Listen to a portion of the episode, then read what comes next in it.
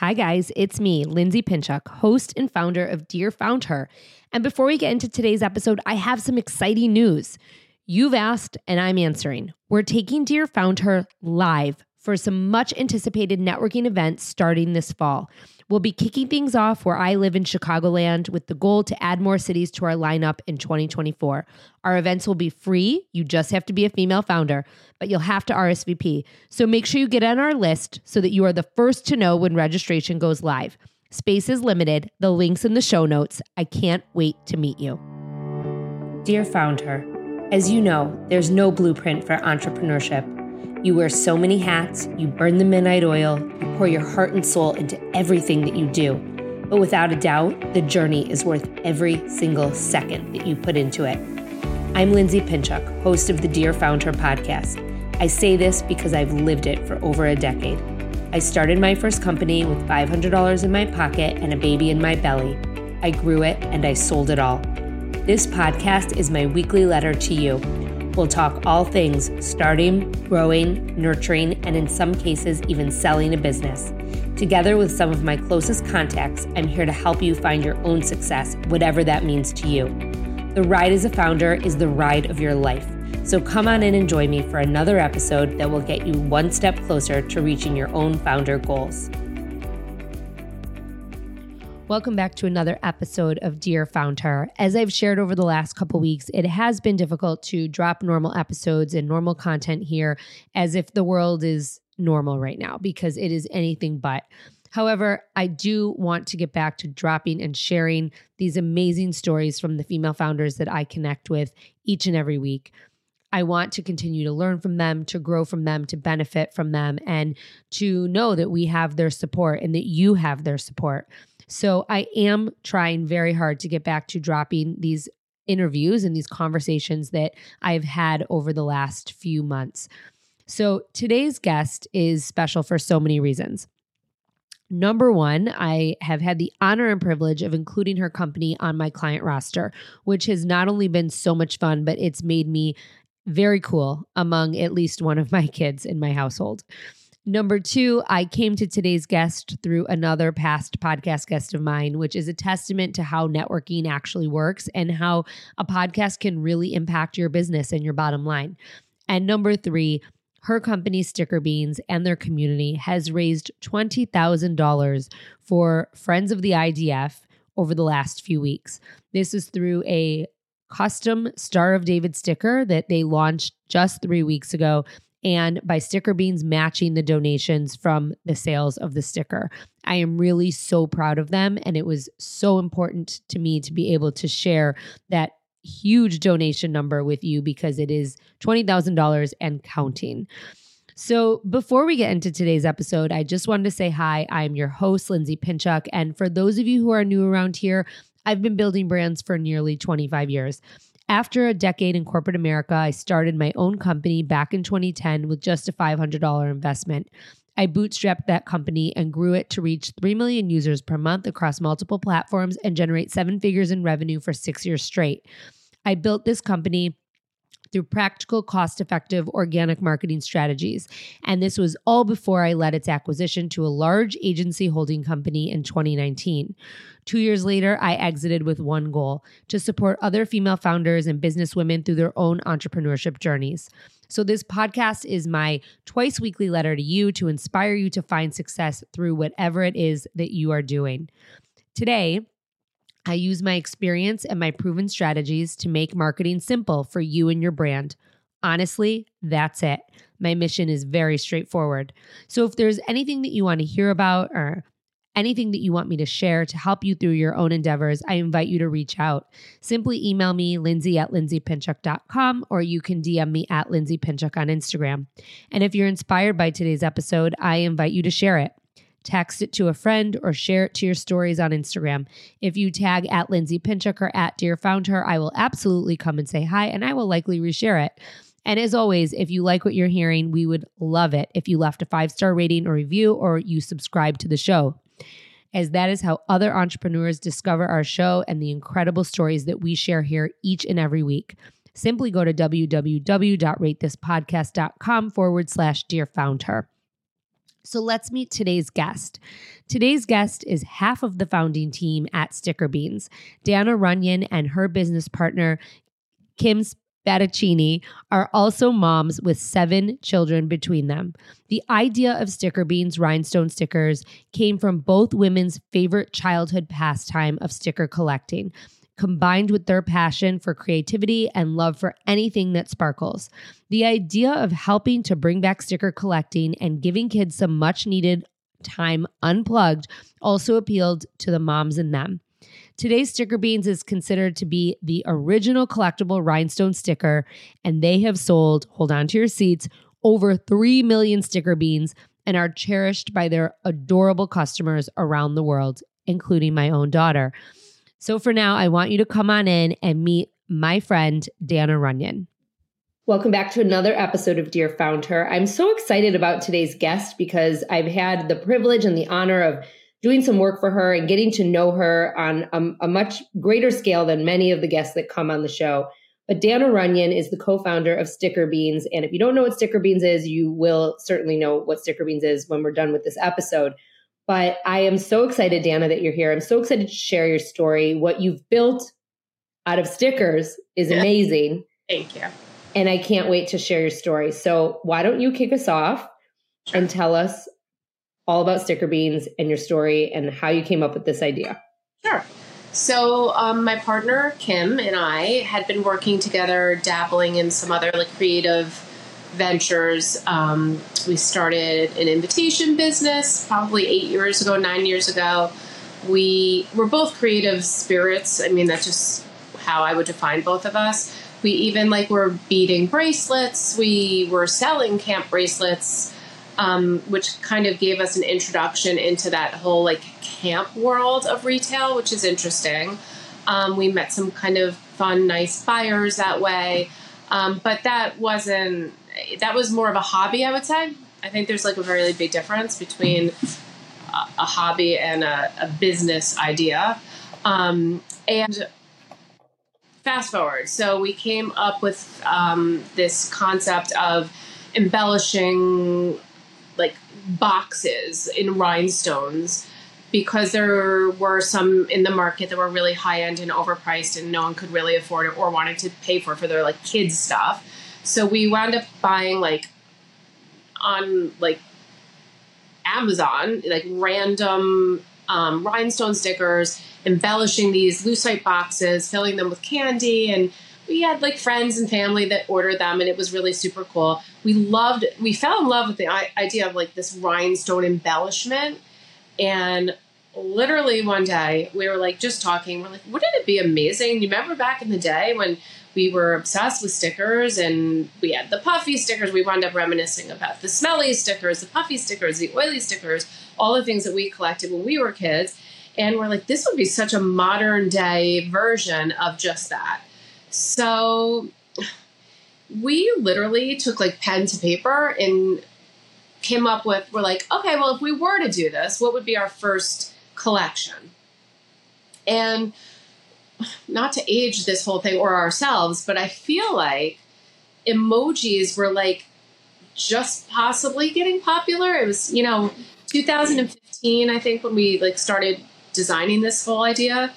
And um, so we, a lot of them were emoji inspired stickers. Some of them were just like rainbows and unicorns, that kind of thing.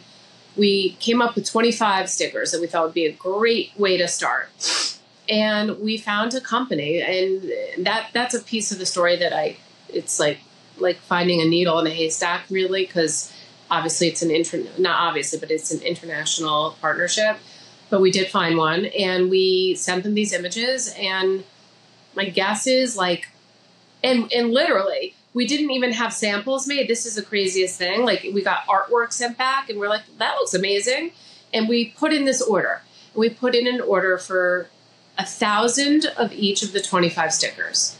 So arriving at my doorstep at my house in Demarest, uh-huh. we got 25 small boxes from a factory overseas. And we were so nervous. Like we really literally had no idea what we were opening. And she came over, I waited for Kim to come. In my dining room, I think we posted a picture to social recently. We like opened up all these brown, dirty boxes, and we like we were like crying, laughing, crying, like we could not believe what we were looking at. We just could not believe they they so exceeded our expectations and we just knew it. The minute you opened the first box, you just knew that this was like super cool, like beyond cool. And that's where it started. So when you opened these first boxes, did you have a plan for what you were going to do with them or how you were going to sell them?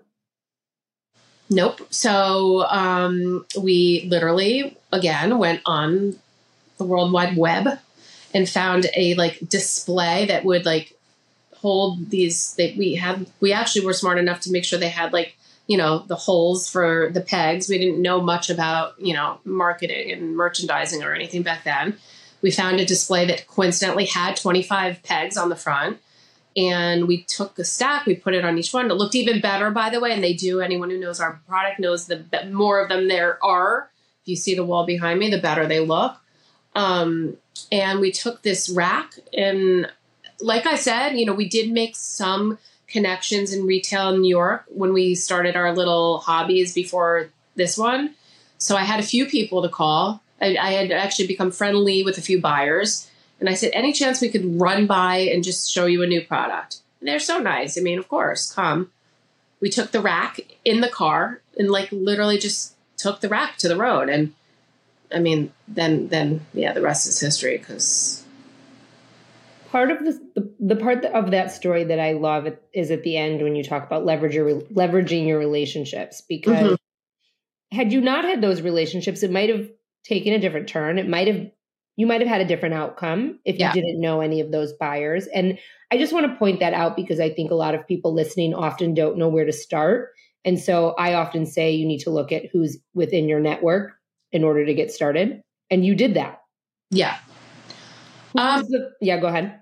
Well, what I was going to say is I think, first of all, I think in my experience, most of the buyers, at least in ex- girls' accessories, that's like kind of what our, our product falls under. It's an accessory and it's typically marketed to girls. Um, there are typically female buyers.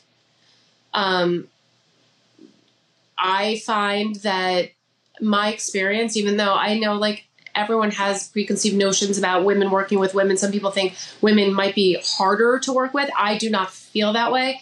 I have found women, you and I, Lindsay, have talked about this so often about how other women, female founders of other businesses and buyers for me, or they we they've all helped me in a million trillion ways. I mean, I found the buyers to be so supportive, receptive. I I will I could tell you stories about buyers that without their help in the very beginning, we wouldn't. I don't know that it would have happened. I mean, and they were and they they like rooted us on and have all these years. That's the part that's really amazing. Is the longevity you that. You just said all of these years. I want you to tell everyone how many years it's been. Right. So um, that was the first batch landed in 2015, but we, you know, pretty much went to market in the earlier part of 2016.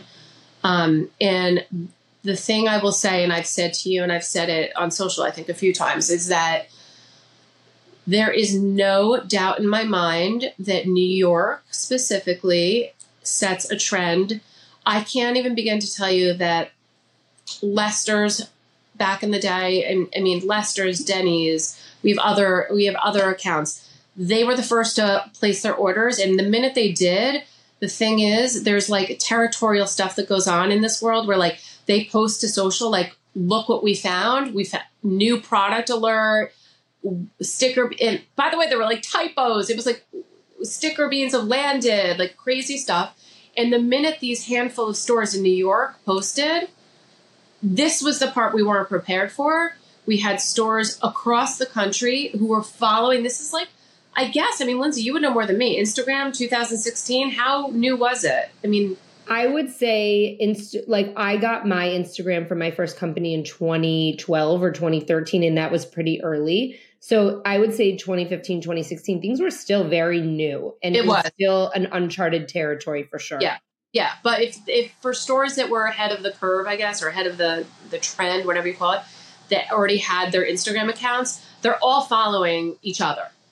And it's weird. I mean, and and so they all follow each other. All the stores follow the other stores. And the minute these New York stores posted about stickers, we got a hundred plus stores maybe that reached out to say, "What are sticker beans? Can we get a catalog? Can we get information?" So one of the things that I want to ask you is, what was the initial reaction when you first took those stickers out? I mean, you can't look at sticker beans and not smile. I, I, mean, the product is amazing. It speaks for itself. You know, I mean, I've shared this with you many times. My own daughter didn't really know what they were until you and I connected, and yeah. she's obsessed now and literally comes into my office every day and is like, "Are there new sticker beans?" So, Just- but it's one of those things that, and I actually have a couple sitting right here, but it's one of those things that you see them and you're like, "I want them." So, what? What? At least I feel that way. But what was that initial reaction? From the buyers? Happy product.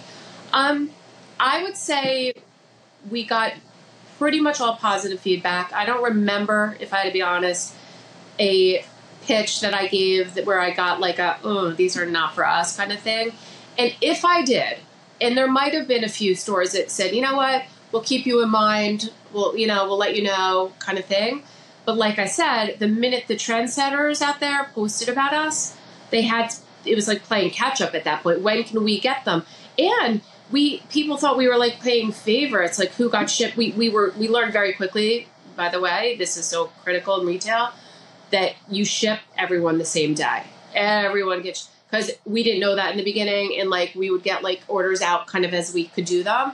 But a store would see, you know, a store in Livingston would post, "Oh, we just got sticker beans." The other stores would be like, "We placed that order two weeks ago. Where's our order?" You know, they got mad, and they should have. They were right, but again, learning curve. So, um, yeah. So we got all positive feedback. I feel like this is so weird and ironic, but I have one weird memory of a store in like Texas, maybe like saying, "Ooh, rhinestones are so like yesterday," you know, and my partner and I laugh because like I think of like Texas as like rhinestone cowboy, right?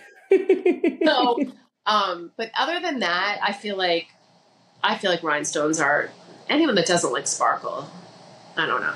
I agree, but sticker beans is a testament of the fact that if you have a product that looks good and photographs well, you, it, you just have to get it out there into the world because it speaks for itself. And right. to your point, people saw them and then wanted them and it became a trickle down effect so much so you never really you have never paid for marketing. No never. I mean your whole uh, business has been word of mouth.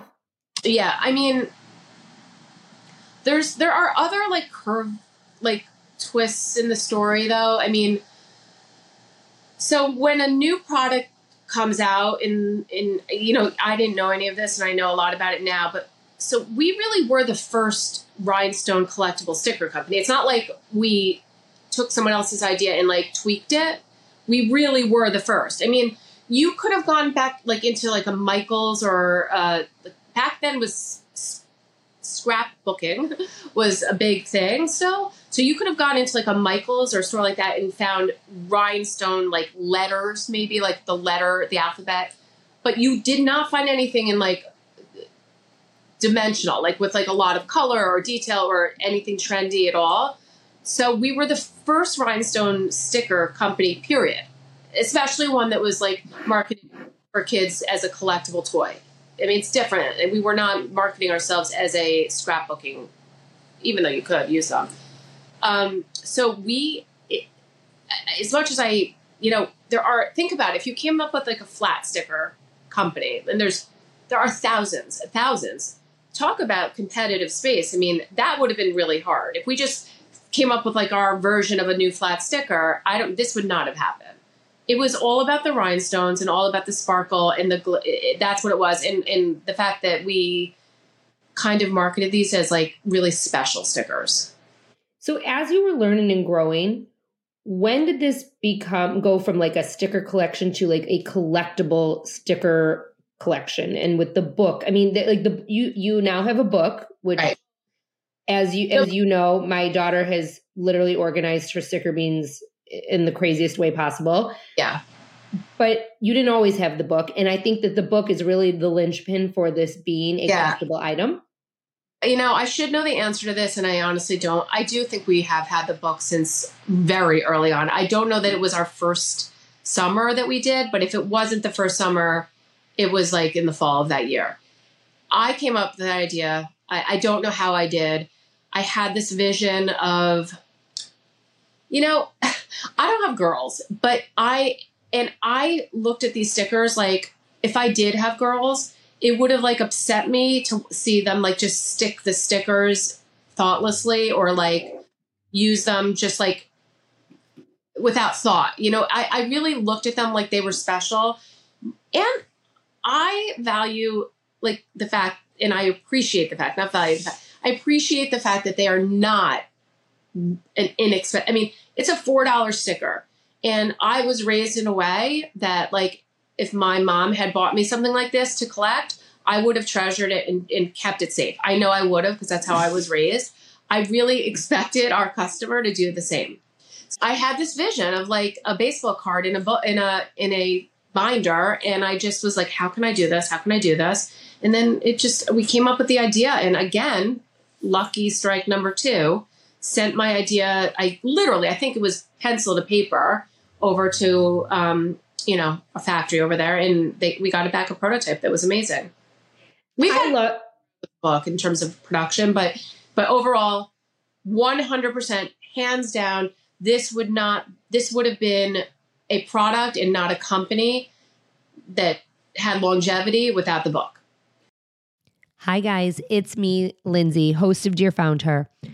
One of the strategies you hear me talking about that I use to build my own companies and that of my clients is simple partnership marketing. And so many of you have been asking for instructions on how to execute these many partnership ideas that I often talk about here on the podcast and on my Instagram. So I put them all together for you in a very easy to follow and very easy to use ebook. It's called The Partnership Blueprint for Small Business, and it's a step by step guide to reaching thousands of new customers. Within this 40 plus page book, you'll find eight strategies and ideas for partnership marketing execution. These range from user generated content programs to collaborative content to hosting online events and so much more. Within each tactic. There's a description of the opportunity, what's needed for success. You also get step by step instructions for execution. Consider it me holding your hand and walking you through the process. This also includes templates and swipe files so that you can reach out to potential partners both via email and DM. The copy is right there for the taking. And I've also included a section in for each of best practices. So, this ebook is for you if you're looking to build meaningful and ongoing relationships with partners in your niche, if you're looking to find new customers, or to increase the brand awareness among the right customers. It's also for you if you are looking to grow the community surrounding your brand and increase your bottom line. I gave the book a test run among some of my past students, and not only was the feedback amazing, but one of my past students, Ellie Ander, founder of Chicago North Shore Moms, said, I love the templates and I really love the idea of an email swap. I hadn't thought of that before. The link to grab a copy is in the show notes, and you can start using these ideas right now. If you have any questions, please feel free to shoot me a DM at Lindsay Pinchuk or drop me an email at lindsay at lindsaypinchuk.com. And now back to the show.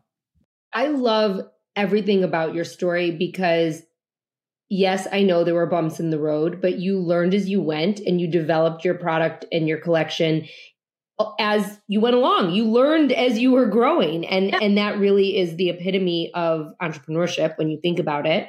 Yeah. So I want you to share with everyone how many stickers you've sold.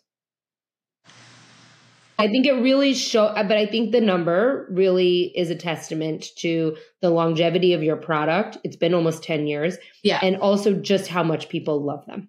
Yeah, so I think we're close to 3 million stickers now. It, that's like bananas when you think about it. I mean, that's to have done no official marketing. Yeah. And to have sold 3 million stickers. Right. And to have this product that we're going to get into in a minute how crazy people are for it because they are. Hmm. and people are crazy for it, you know? It, it really is a testament to you and to Kim and what you've built and what you've put forth surrounding the brand. Thank you. I appreciate that. I will say there's two other things I can't uh, not address. Like, firstly, and this is actually a really good learning lesson. I wish someone had taught me this when I was starting. When we first launched and the stickers became a thing, there was a buyer at a at a really important store that said to me, "Enjoy this while it lasts." I think I told you this. Mm-hmm. Next year, it will be they, they will these these customers across the country that are this type of customer. Next summer, next year, they are going to be on to the newest, hottest trend, and I that was scary. It was like I was kind of being bullied a little bit. And it is typical of like in a trend market that not many companies are like mine. Um, but another company launched the exact same year that we launched. It was called hipstapatch they were patches. So okay. it was just like and everyone thought like and it was just a weird coincidence that sticker beans and hipstapatch launched. So everyone thought like stickers and patches were like that summer's trend hipster hipstapatch took over as much of the um, buyer's attention that summer as sticker beans. So like, I wouldn't say we were competitors because one was a patch intended for like clothes, backpacks, whatever, and ours was a true sticker. But the following year, Hipstapatch was gonzo. Patches had a year, and then patches popped up all over, and then a year later they were gone. Maybe it was two. You know, I don't know. I don't want to like if they, I think they did very well, but it was a very short lived. It was a fad. It was fad. So the thing about stickers, though, is I didn't realize this, but I should have. I I'm I'm not that young. I was collecting stickers forty plus years ago. I'm not saying, and and truthfully, that really no one was collecting patches forty. So there's not that many things that stick around.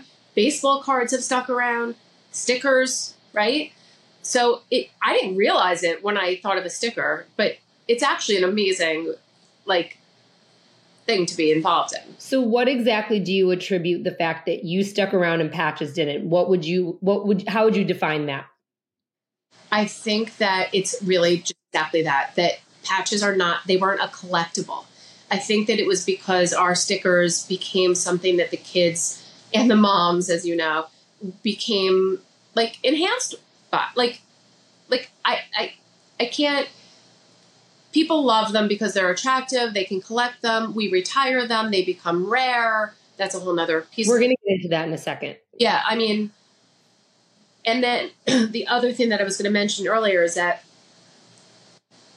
this was part of my advice piece was right early on when we launched and it became a thing quickly there were like maybe five small companies that copied us and we were panicked. We were really panicked. As a matter of fact, like it kept me up at night. I, I was unwell. I did not have any proprietary anything. We did not have a copyright. I didn't even have a trademark back then, which we do now. Um, but I was really unwell because this these some of these companies had much more of a footprint than we obviously did. We had none, and they had like some a little bit of like muscle power. I felt like. Um, but what happened really quickly, and this is the thing that I now appreciate more than anything, is we buyers were calling me and saying the most incredible thing is happening. We're having kids come in. By the way, the buyers were not loyal to me. They bought the other stickers because they thought it was the rhinestone sticker thing that was happening. They weren't going to be loyal to sticker beans. I was brand new. They brought in, I won't say the names, but this company, that company, this company and they had them all hanging on a rack. But kids would come into the store and be like, these aren't real. These aren't real. Like, where's the sticker bean? Like, this is like not real. It's fake. And they were calling me like, I don't know how you did this. And, and I didn't. The kids did it. Today's episode is brought to you by Hivecast, an amazing agency providing high quality podcast production made simple and affordable. I hit the jackpot when I came across Hivecast as I pieced together services from contractors all over the web initially to help me with my podcast. Hivecast was everything that I needed all in one place. For just $500 per month, they not only produce and edit four episodes, but they also create the marketing assets. Emma, my account manager, is amazing, making sure that I'm on task and that we can schedule episodes regularly and by my deadlines. Honestly, the time saved working with Hivecast is worth at least triple what I'm paying. Their sister company, Fireside, offers other marketing services for small businesses, including social media management, Facebook and Instagram ads, search engine marketing, and so much more. Again, all at a rate palatable by a small business owner. The best part there's no contract. You can purchase their services as needed on a monthly basis. Use the code FOUNDHER and save 50% off your first month of services. Give them a try. The decision to outsource this part of my business has surely saved me a ton in the long run, and it was the best decision I've made for my business. You had a brand on it and you were the first to market. Right. And that is, there is something to be said about that. And kids don't want the fake, they don't want the dupe of anything. And I mean, even now in a time where dupes are, I mean, the word dupe is a regular household word and it's literally it's part of our vernacular in the Pinchuk household because my kids are always like, "Well, I don't want the Lululemon dupe. I want the real one." Right? They always want the real one, and you had a brand on it. Yeah. You had already solidified your loyalty with them. You had the book, and it all went together. And so, I want to say ha to the to the retailers, really, and I, and and I'm glad that it worked out the way that it did because, in my opinion, they should have been loyal to you. But that's a whole other story and i'm and i'm glad that you that that it turned out the way that it did. Now my question for you about marketing because i know you've done not much marketing everything's been very organic. Everything that you have had in terms of growth has rested upon word of mouth. Right. Now one of the things that i want to say that i don't know that a lot of our listeners just the everyday listener would know is that Sticker beans is really, really big in the camp community, meaning like you guys have heard me talk about my kids going to overnight camp. Nowadays, you cannot send packages to your children at overnight camp. We used to be able to get boxes. Now you can't do that. And so, what's happened with sticker beans amongst the girls is parents like myself stick the sticker beans in the letters and send them to their kids at camp. And when they get them, they trade them with their friends. And it's become a very, very big cultural phenomenon within the camp world. Now, what do you think happened to to make that happen? Well, again, that is very lucky that it's a sticker that can go in an envelope. I mean, I almost can't talk about it. That's how nervous it makes me because you know, if camps were to I can't even put this into the like universe. But if camps were to tell parents they can no longer send stickers in the envelope, it wouldn't be great it wouldn't be great. But I would say they would bring them up on visiting day, and like I think the parents would still buy them. But you're there's something about especially the younger girls, their first or second or third summers. There's something really like that connects. I think a lot of the times the mom or the grandma with the kid that gets the the sticker in the mail. It's just like a really sweet listen, it's not obnoxious. Like the reason camps banned gifts coming in the mail or boxes of, of stuff coming in the mail is for a very good reason. And that's that our world has become so like materialistic. Over, like it's just like everyone tries to outdo the next person, right? Like so uh, when I went to to sleepaway camp back in the day, if my mom even sent me anything, it was like a crossword puzzle or like a Mad Libs. Mad Libs or whatever it was. Now I can't, I don't want to know. Again, definitely a bonus of not having girls. I don't want to know what come, would come in the boxes. There would be Lululemon packages, right? And there would be all sorts of craziness. So I, I'm a big supporter of no packages at camp, and I don't think there is anything wrong with sending your kid a sticker in an envelope, whether it's my, even if it's another sticker. That's like a lovely gesture. But also, you and I have talked about this in the past that it does trickle down to the kids when they come home. And part of why I love part of why I love your product is because it gets my kid connecting with other kids. So at camp, they were trading, they were bartering. I would, you know, put two in and be like, give this to so and so or use this to trade. And I just find that in today's world where we're so attached to technology and our kids are so reliant upon technology to communicate, that sticker beans actually helps my child to communicate and to connect with others without the iPad or screen in front of them.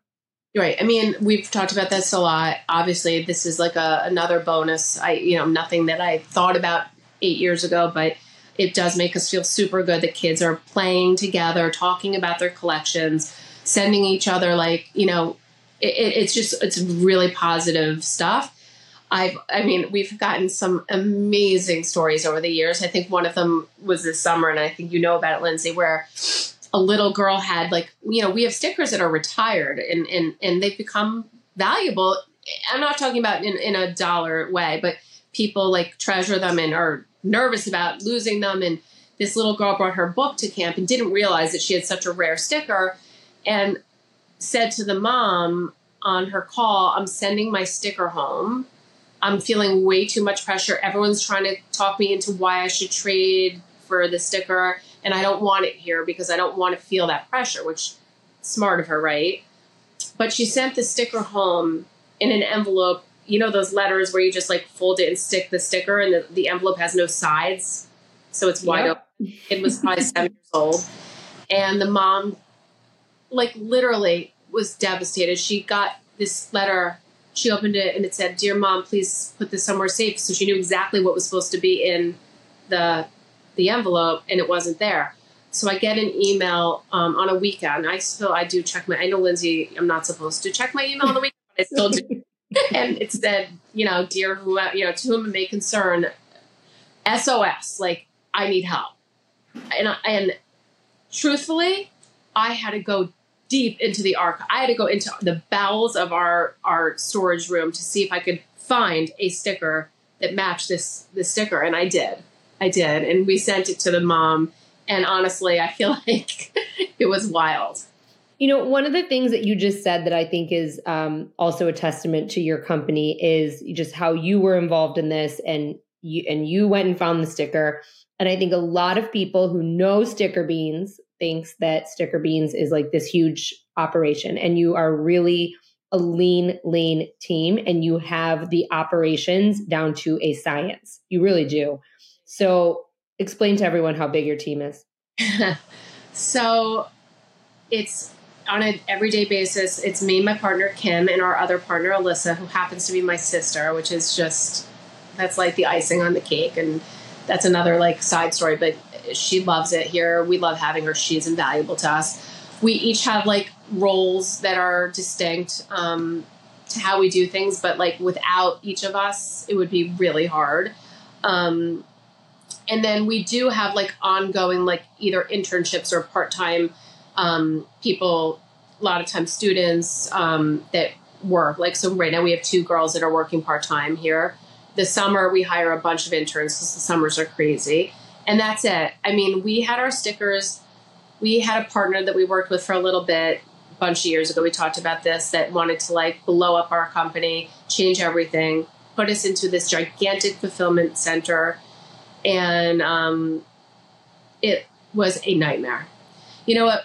We have a few hundred SKUs, and I'm not saying there aren't fulfillment centers out there. Like, give me a break. Amazon handles millions of SKUs, right? But they could have done it, but we got into the hands of a fulfillment center that every other day we'd get an email or a phone call like that they someone got the wrong stickers. So we do the fulfillment here. We have a storage room which Lindsay's been to, a stock room I should say, not a storage room and a storage room, but where we I mean, I don't do orders anymore. I've I've actually graduated, but up until about a year ago, I was still picking and packing. So we have, you know, our girls that are here help us. And um and there are days where we have hundreds of orders and then there are days that are like slower days. It's not like you know we're not amazon but it's a it is a well-oiled machine. And we do everything here and the truth is because of that we don't have mistakes. Very rarely.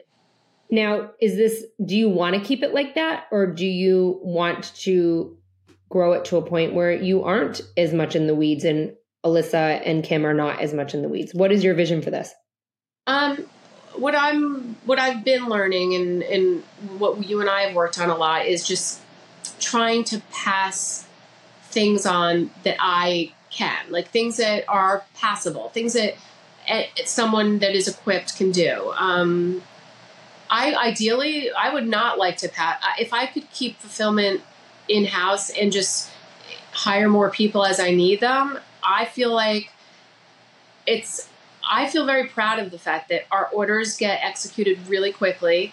People are always shocked. I uh, very you, quickly. I am. I was shocked when I, I when I ordered stuff recently from you, like this summer. I was like, oh, it got here in like three days. I was like, what? I know.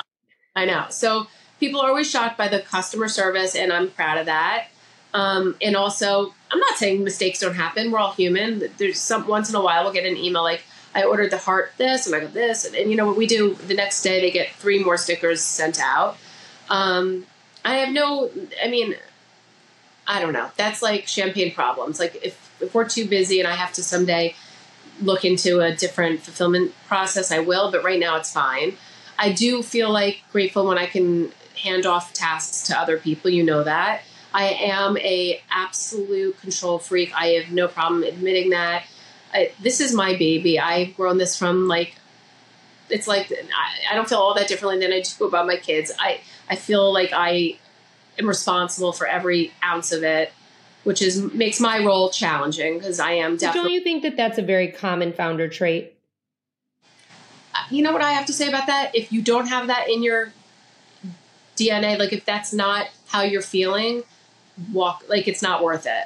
If you like, I love it. I, I never. I don't. I, I think like five times a year I wake up and say, "What the hell am I doing? Like, what am I doing?" But other than that, I'm only on really bad days do I say, uh, "Do I really have to do this anymore?" But other than that, I I hop out of bed in the morning. I am psyched to have a place to go that I love, to do what I love, and I know that I'm valuable here. And without me, it wouldn't be great. So you've been around for almost 10 years. Yeah. How do you guys keep it fresh? Obviously, your end user is very cyclical because they age out of the product. But how do you keep it fresh and so that it, Sticker Beans is not just a fad? I mean, Sticker Beans has grown. It's not like it's stayed stagnant. Yeah. Like it has grown and continues to grow. And yeah. it is still something that girls really want and love and even more girls across the country even outside of camp are wanting now. That's the goal. Um, i attribute that to the creative part of um, kim and i. So kim and i work as a team. She does she's pretty good at like um wait so like we don't even really we have we have graphic artists and like we have a few designers out there that on occasion will send like ideas to to like help us like finish it. But other than those handful of times kim and i have like literally taught ourselves how to work certain apps and certain you know canva and this and that to like figure out design. We sit down and we brainstorm. We'll spend like we've been doing this for like the last week this is the part that you don't even know, Lindsay, that in the last week, Kim and I have been here every day for like at least six hours a day. We will pretty much pump out our whole planogram for January through August. In and it's like, we're like more than halfway done. We just sit down, we brainstorm, we go through, we like, it just, I think that the, it's the creative piece of us that makes it a success. And the stickers, as much, they're getting better. They just are. I, I, I don't know how that's possible, but we're just getting more creative. And just when you think like, how are we going to come up with another sticker? Because I have like 200 of them behind me. We have another 100 in the works right now. Can you talk about how we touched upon it earlier, but I'd love for you to share a little bit how you talk, how you guys make the stickers exclusive and how you discontinue them and retire them I think that this is a really, really big part of your business and your success. Mm-hmm. And I mm-hmm. also would like for you to touch upon what happened when you started talking about that more because I think from a marketing standpoint if you have a product it's really that it's a really great strategy to implement in your business. Right. Um so it's interesting. We get attached to the stickers and, and we don't really like saying goodbye. The ones that are easy to say goodbye to, if I were just completely being honest here, are the ones where we're like, it wasn't like our best sticker. You know, for me to tell you all 200 are our best, best, that would be a lie. So, you know, every now and again you get a sticker that's like not your favorite. That that's the sticker that's so so easy to retire. I mean, because you're like happy it's gone. But the ones that you like get attached to and really love, and the ones that I've sold fifteen thousand or twenty thousand or fifty thousand even we've of one sticker. Um, that that gets tricky. Um, honestly, it's just like they have their time, and we just we just pick a time to say goodbye. I think that when we came up with the idea of our squad, that was how we made a commitment, which is a limit, super limited edition sticker. We come out with two on the first of every month, um, which is hard to do. And we order, I never say out loud how many we order because I don't, it's like kind of, that's like private stuff, but we order set amount and it's like, what's the phrase? Like set it and forget it. Like we literally order it and it's done. So when it sells out and it's, and they do, they're gone forever. It's like instantly a, a rare sticker. That helped. That has helped a lot. So and, a couple months ago, wait, I want to interrupt you. A couple months ago, you had a you the squad sold out in like three weeks, and mm-hmm. I remember very vividly you and I had a conversation, and you were like, "I don't know what to do because I love this squad, and like, can I reorder them?" And I said, "No." I said, "You can't because it defeats the whole purpose, right?" As, um, yeah. So in the squad we we try really hard to make the squad special like we try to make them really good stickers so that when they are gone we we do feel the loss of the sticker being gone but it's the way it's meant to be when Lila gets a squad in the mail, she goes crazy because she's like, oh my God, these are the really rare ones. Even if she doesn't like it, you know, and not all the squad ones are her oh favorites. Oh I can't even tell you the like theories we've uh, talked about this a little that kids have come up with that I it's folklore. Literally, it's like I get. I got a call yesterday. I get. I got a call from my mom yesterday with her three daughters in the car saying, "Hi, I'm in the car with my three girls. I need, if you don't mind, for you to clarify something." They were told that if you get three of the same sticker, they could send them in to trade in for a jumbo sticker. I have no idea where that came from. Or like there's a theory out there that the backing of our sticker, which kind of changes based upon the material we use in the printing process, that if it's a certain backing, that means it's super rare. But if it's the other backing, it's just normal rare. I'm letting these things. I don't. I, am good with the the whole thing because it's all fun. But I have not ever said these things out loud. Dana, what's the been the most exciting moment since you started Sticker Beans? Um, we've had a lot of really exciting moments. I can't lie; it was really cool. Um, I'm trying to think of what year it was. There was a Christmas when a someone on the Today Show put them on like the most wanted stocking stuffer. I think that was like because they're little, um, and it broke. We broke the inter like it. Our our website broke it was it was crazy. We did wild amount of sales in like 20 minutes. That was that was exciting. Oh. So one of the ways you have grown your business is through licensing and you've had some incredible partnerships with some incredibly synergistic yeah. brands. Talk a little bit about how that came to be and where that's gone because it wasn't like one license and that's it and I think now this has become a really big priority for you and your business in terms of growing and getting in front of more eyeballs. Right. So one thing I've said to you a bunch of times is that um, some of the I don't want to say smaller because it's not even like the right, but they are smaller. But some of our smaller partners, they were licenses. Um, they all actually not some of them came to us because they had a daughter or a niece or someone that they care about that somehow became a collector and fell in love with the sticker. So one of the first ones was Love Shack Fancy and, you know, Baked by Melissa. Um, I, I don't want to name, you know, we have a whole bunch in the works. I don't want to say easy, but it is easy, right? Because take Bake by Melissa, for example. We did a, their like signature rainbow cupcake and a sticker. I, it didn't, I didn't have to think of that, right? This, the sticker, the image was the image and this, it translated well into a sticker. And we, and at least in the tri-state area and i'm sure in most metropolitan areas people know of Baked by melissa. So it was just like an instant hit. I mean it was kind of an it was like a easy partnership. So once we had those established and they were successful and we knew licensing was a great um, addition to what we were doing and we started you know just making connections to other slightly bigger we're doing it in baby steps. You know i'm a firm believer in not um, committing to things that you can't do well or overextending. Um, as long as I want to keep business here as like like you addressed earlier, as trimmed down as we are here, I don't want to like take on something that will put me out of business or like make me feel like actually stressed out and overwhelmed.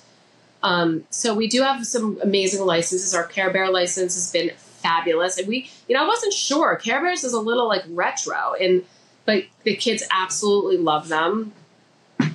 Um, so one of the things that you just said is something that I love about you, and it's that you don't bite off more than you can chew. And I do think that you have such a great sense about you and your business and what you are capable of.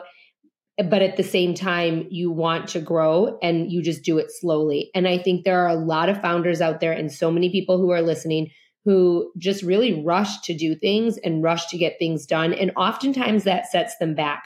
So, what would you tell someone as they're looking to roll out new initiatives based on your own experience? And I, I mean, I think you do this really well. Right. Um, it's the only time I wish I had more people here.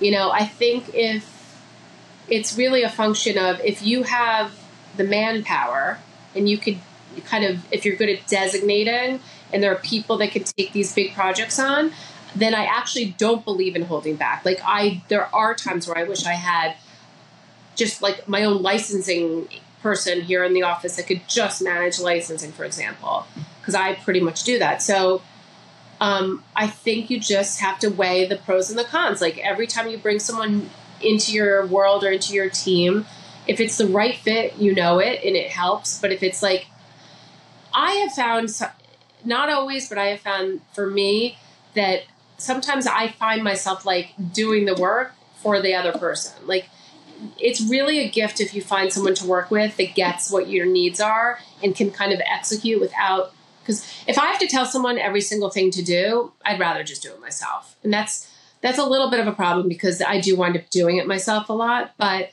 thanks to you, I've recently passed, you know, a good chunk of responsibility onto other people. Like I was doing all of our, I don't mind sharing it. I was doing all of my bookkeeping and accounting and, and it was taking up so much of my headspace and my time. And I think, you know, we're on like our like literally first month of like really getting going here with them, but I think it's going to really, really free up a lot of time for me. So I'm really happy about that. Um, I've learned that my time is like too valuable for that. Like I, I, I can't be doing bookkeeping anymore. I need to really focus on the growth of the business. And the cost that you're going to be spending on bookkeeping is minimal compared to you know I mean the op- the opportunity cost is is such that it makes more sense for you to focus on growing the business. I have to remind myself that every time I think of a great sticker or every time I make a good um, introduction to like a good partner license, a retailer, whatever it is, I mean, dollar for dollar, much my time is better spent doing bigger things than that. So I asked you a couple minutes ago what your most exciting moment was, but what are you most proud of? Honestly, I am definitely most proud of the fact that I was a stay at home mom. I mean, by choice. I had the gift of being, uh, you know, I was, I had the privilege, I should say, of staying home and raising my three boys. And, and I wouldn't, I really wouldn't trade that. Um, and every single day, I literally, I say to Kim and my Alyssa every day, I'm like, Jesus, thank God we did this. Thank God we came up with this idea for, there's two real good reasons. I would not be good. If you, if I was a girl that had to go meet friends every day for lunch or go play golf or learn how to play canasta or whatever, it, I'm not judging anyone that does it. It's just not my jam. It's just not. This is not, that would not give me satisfaction. All my best friends, you know, some of them would say, like, we're good in small doses. We, we love each other more than anything, but we don't need to hang out every day anymore. We're fine. We, it's, it's ironic that all of my really, really close friends, for the most part, have a hobby or a business or something that they're like growing right now. I thank God for that, that I have something to do every day that gives me like satisfaction. And I really, really am happy that my three boys saw that like my value wasn't just cooking and, you know, taking them to their lessons and and, and not that there isn't such value in that because there was and they were youngest son when you started this? He was pretty young so it's 10 years he's 20 he was like 10 But I want to say that because I do think that there are so many women out there that think like, oh, I've stayed home and it's too late. And I always say it's never too late. And you are just the epitome of that. And I know you have other friends who have started later in life as well. And I think that that is, it's just a testament to it is never too late to just get started. Ever. But on the flip side, I am very, very sensitive and feel badly in a way that it, it, it's it's never too late, and you, everyone should give it a try because we're not we're not you know fifties and new forties and new thirty, whatever the hell people say, but. But it is a little bit challenging. If all of a sudden you wake up one day and you're 45 years old and you chose to stay home to raise your kids and you didn't like either keep up with a profession or have a hobby or if there wasn't something that kept you like either in the mix or in the groove or like no or you don't have like the networking or whatever it is if you're just like a, a regular normal good mom that stayed home to raise their kids and didn't pursue a career or continue a, a career path i have friends that have said to me many times that like it's it's sad like they want something to do and they can't think of it and you can't really think of an idea not everyone's going to think of sticker Right. and if you don't want to be whatever, you know, an attorney or a paralegal or whatever it is you, you once did in your past life, it's challenging. But I always think that if I didn't have this, I would find something else. I would volunteer. I would like get committed into. I would commit myself to something else. So I have two more things I'm going to ask you. Um, you taught yourselves how to run this business. I mean, you didn't know from Boo when you start when you started. you you ordered the stickers, they landed. I mean, you've said a couple of times throughout this conversation. I wrote down like you didn't know about marketing and merchandising. So, what would you tell someone who really has a lot to learn when it comes to business? That is something that not to even think about it. Like I was not a business major in school. I majored in communications, whatever the hell that even meant. And um, I now think I am. I definitely went to business school over the last ten years, hundred percent. I mean, I, I I scaled a business. I know how to run the mar- uh, sorry the accounting side of my business, so I understand you know the debits and credits and how to make sure I manage my money properly here. Um, forget about that. Like I'm also like a a graphic designer, and I mean, we have literally gotten degrees in like 16 different things. I mean, honestly, And it's doable. it's very doable. And like even so, our our head, our our minds are like we are still able to like learn things and do things and teach. You could go out and get a degree at our age, my age. I'm not looping you into my age, by the way. At my age, you could still go out and get a degree to learn something and and pursue it. I believe that. I really do believe that. If you all of a sudden wake up one day and you're like, I should have been a, a nurse or a doctor, go do it. Hi, guys, it's me, Lindsay. I'm not sure if you're aware, but over the last nine months, I haven't just helped big enterprise brands on their marketing efforts through my consulting firm. I've also helped over a dozen women, small business owners, in launching their companies, building their brands, and to tweak what wasn't working. I've been building and growing brands for nearly 25 years, but I've forever used one method to build my own brands and that of my clients and students. My signature sweep method utilizes social media, your website, emails, events, partnerships, and publicity to generate and execute cost effective, community centric marketing strategies. If you're looking for that added layer of guidance, please reach out. There's a link in my show notes. Book a call with me and let's see how I can help you. I can't wait to meet you and learn about your business. Now back to the show. So, my last question is the same question I ask everyone at the end, and that is what are three actionable tips that you would give another female founder who's just starting out? um, stick to like definitely if there's something you believe in don't let anyone bully you to think that you, it's not going to work or that that you should back down because there's another company doing it better or if you have a, if you strongly believe in an idea just go for it. Um, so have a goal. Stick to the plan a definitely make sure you're working with people that you trust so important your partners they can't just be financial partners they have to be willing to like stay up at night on the phone with you and like meet you on a Saturday in the office and blood, sweat, and tears, and maybe not go on a vacation because shit got busy in the office. Like if you can't trust that your partners are in it with you, that's that's it's not just a finance. I mean, I know you can have financial partners. That's a separate conversation. But people that are your actual partners that you want to like grow a business with, you have to have like some kind of arrangement where you're in it together. Otherwise, you start to resent people. It's really important to sit back and let yourself enjoy the thing, like the good that comes with it. There's a lot of stress in every day running a business and day to day business. And like, if you really let it succumb, like, if you succumb to the stress and you don't sit back and say, wow, like, I did, this is great, this is amazing.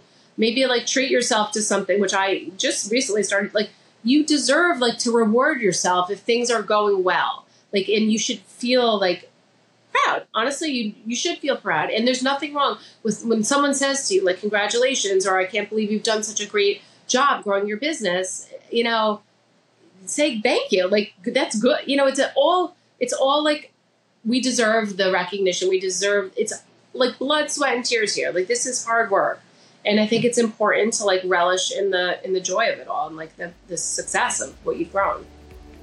Dana Runyon, co-founder of StickerBeans, thank you so much for your time, for your knowledge, for sharing your story with us, and I can't wait to share your story with our community. Thank you, Lindsay. You know I love talking to you. It's a it's a pleasure. I love Dana's story for so many reasons. I love that Dana decided to give this company a try long after she had been a stay at home mom and when her kids were back in school. I love that she just went for it, that her and Kim just decided to do it and they learned as they went along. And that is something that so many entrepreneurs do, but that is something that so many entrepreneurs don't do. And they wait until they think everything's perfect before just giving it a go. And I love their can do attitude, and they just went for it and look at what they built. So, I want you to take out your pen and paper because I'm going to share with you my top five takeaways from today's conversation in no particular order. Number one, word of mouth marketing is key to your business. Even if you think you need paid ads, and some of you do, word of mouth marketing is not something to be discounted. Dana built her entire business off of word of mouth marketing, and in, and it has never paid a dime for marketing. Number two, learn as you go, learn as you grow, and that's the epitome of entrepreneurship, and that is the epitome of this story. Number three, if you don't love your business like your child, walk away. You want to hop out of bed every morning, know that you're valuable at your company, and love what it is that you do. Number four, make sure you work with people who you can trust, that you can lean on, and that you want to grow a business with. And number five, feel proud and say thank you when someone congratulates you on your business. I want to thank Dana Runyon not only for being here today and sharing her story, but for trusting me as my client as well. You are an amazing, amazing founder, and I love, love, love working with you. And I love being able to share your story today. And I want to thank all of you for joining us today on Dear Founder to hear this incredible story. If there's anything further that you need from either one of us, you can find us at StickerBeans or at Lindsay Pinchuk on Instagram. And for now, you can stay tuned for another amazing episode coming your way next week. Thank you so much for listening and thank you for being here.